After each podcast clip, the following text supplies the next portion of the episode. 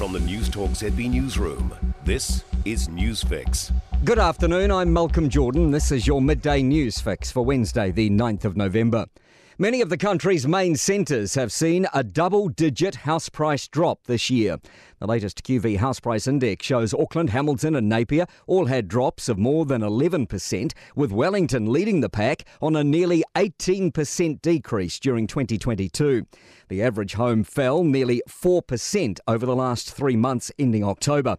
QV Chief Operating Officer David Nagel says there's a reason for the big drops in some spots. Those areas showing the most reductions tend to be the areas that have probably benefited the most from that very strong cycle we saw in 2020 and 2021. Meanwhile, another day, another foreign owned bank recording a sharp rise in profit. Strong business and home lending has helped push BNZ's profit up 7% in the year to September to $1.4 billion. Chief Executive Dan Huggins says New Zealand's economy has shown resilience and most of its customers are in good shape. But he says with interest rates increasing and the cost of living rising, more New Zealanders are going to find it tough. The Energy and Resources Minister denies delaying a major biofuels push sidelines the climate crisis. The government's pushing back obligations for wholesalers to use biofuels in their supply to 2024. Megan Wood says it will give the sector more time to prepare and bring in necessary infrastructure infrastructure. She says they've carefully looked at emissions reductions and this can be made up elsewhere. This is in no way putting climate change on the back burner. It's making sure that we're doing this in a, um, in a sustainable way, both for the environment and for consumers.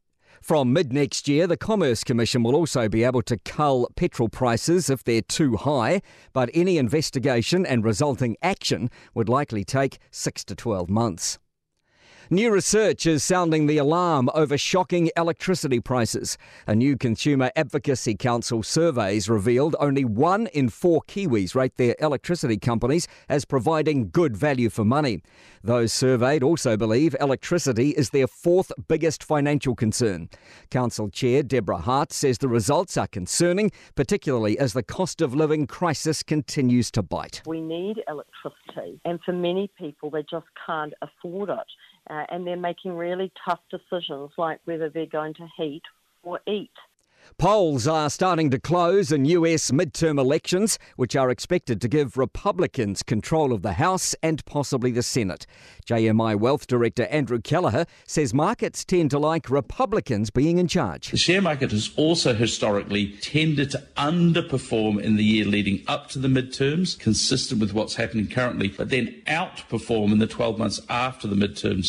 And one American county is taking extreme steps to protect election workers. US correspondent Richard Arnold says officials in Arizona's Maricopa County have been the target of an armed far right group. The voting authorities there, the people who are actually counting the votes, have received literally hundreds of threats, and so the office where they work now is surrounded by security fences, razor wire, and police on guard to sport. The Kiwis are bemused to find organisers have booked their flights home from the Rugby League World Cup before they've even played their semi final against Australia. The Black Ferns loose forwards are rallying around Liana Mikaele-Tu'u, who has been ruled out of Saturday's Women's Rugby World Cup final against England at Eden Park. Black Cap seamer Trent Boult is buoyed by the unpredictability of the 2020 World Cup semi finals ahead of tonight's match against Pakistan. I'm Malcolm Jordan. That's